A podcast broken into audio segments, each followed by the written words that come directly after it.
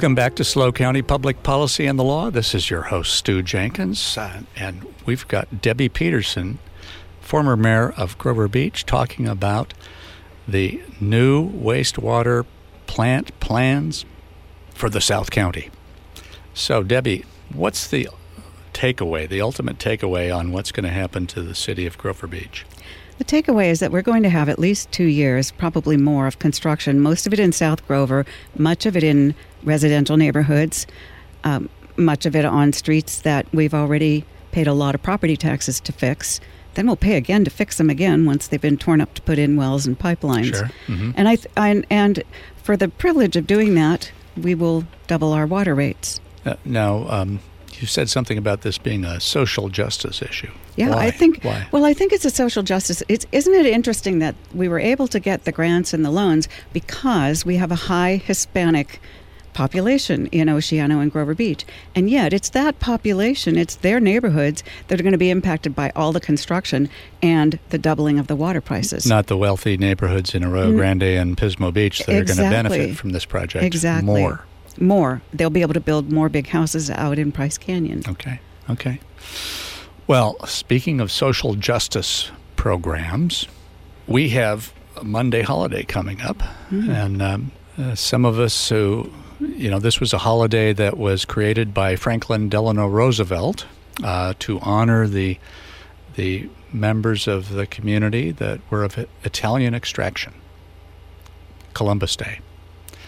And now many states have reframed that as Indigenous Peoples' Day. Mm.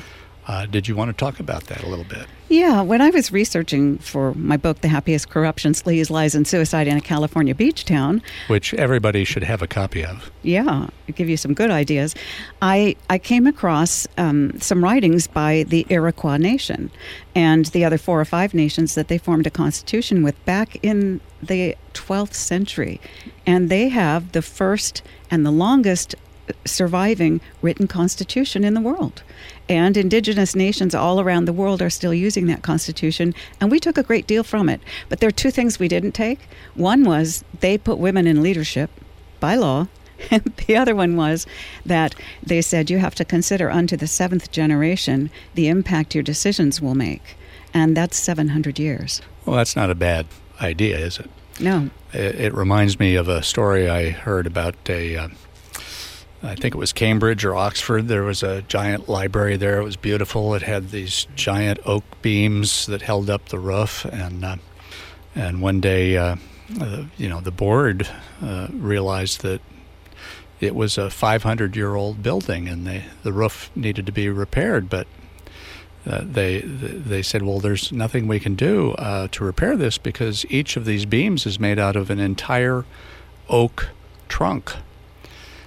And we can't find anything like that. And it happened that there was a man of low education, not noticed by any of these professors and doctors, standing in the corner at their meeting. And he said in an accent that none of them had, that he didn't understand what was going on with them because he and his father before him and his grandfather before him and his great-grandfather, they'd been keeping that oak forest where all the students had been enjoying luncheons and studying just off the grounds of the library because the entire thing had been planted 500 years before in order to create new beams. Oh, my goodness. But none of them remembered that.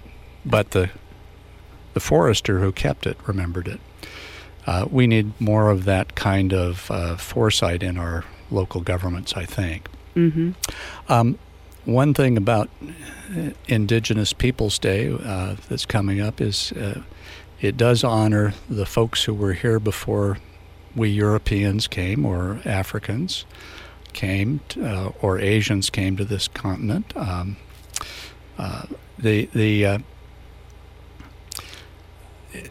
thing about the way we've developed as a country is when Columbus landed, I understand, and you're right, the Iroquois did have their own constitution. Mm. I'm not sure it was written. I think it was handed down from father to son or mother to mother. Yeah, they did have that tradition. In an oral tradition.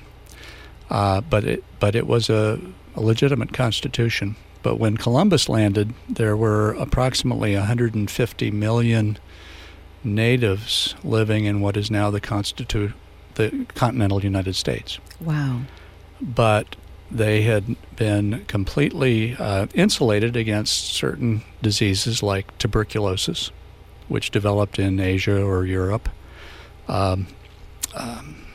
smallpox, and you know, we'd had plagues that had raged through Asia and Europe several times that would kill off nine out of 10 people.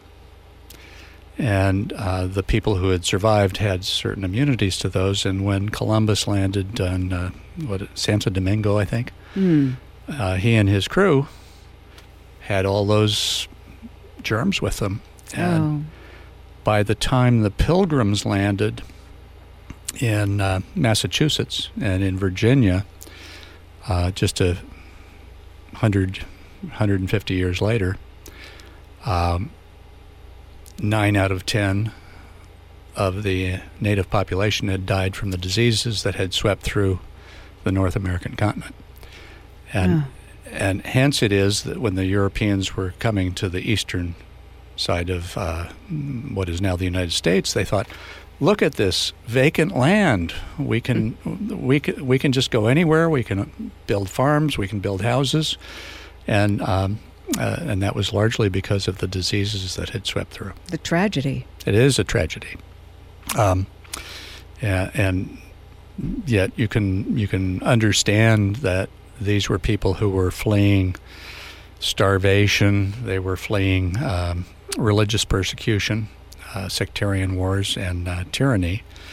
And they were able to set up here and hopefully bring the greatest, longest-lasting democracy the world has ever seen. So thank you for being with us here at SLO County Public Policy and the Law. Thank you, Debbie, for coming and talking about water rates. Anybody who wants to object, contact Debbie Peterson. 805-550-4490. This is Stu Jenkins at SLO County Public Policy and the Law. We'll talk to you next week. For more information on SLO County Public Policy and the Law, visit our website, knews985.com.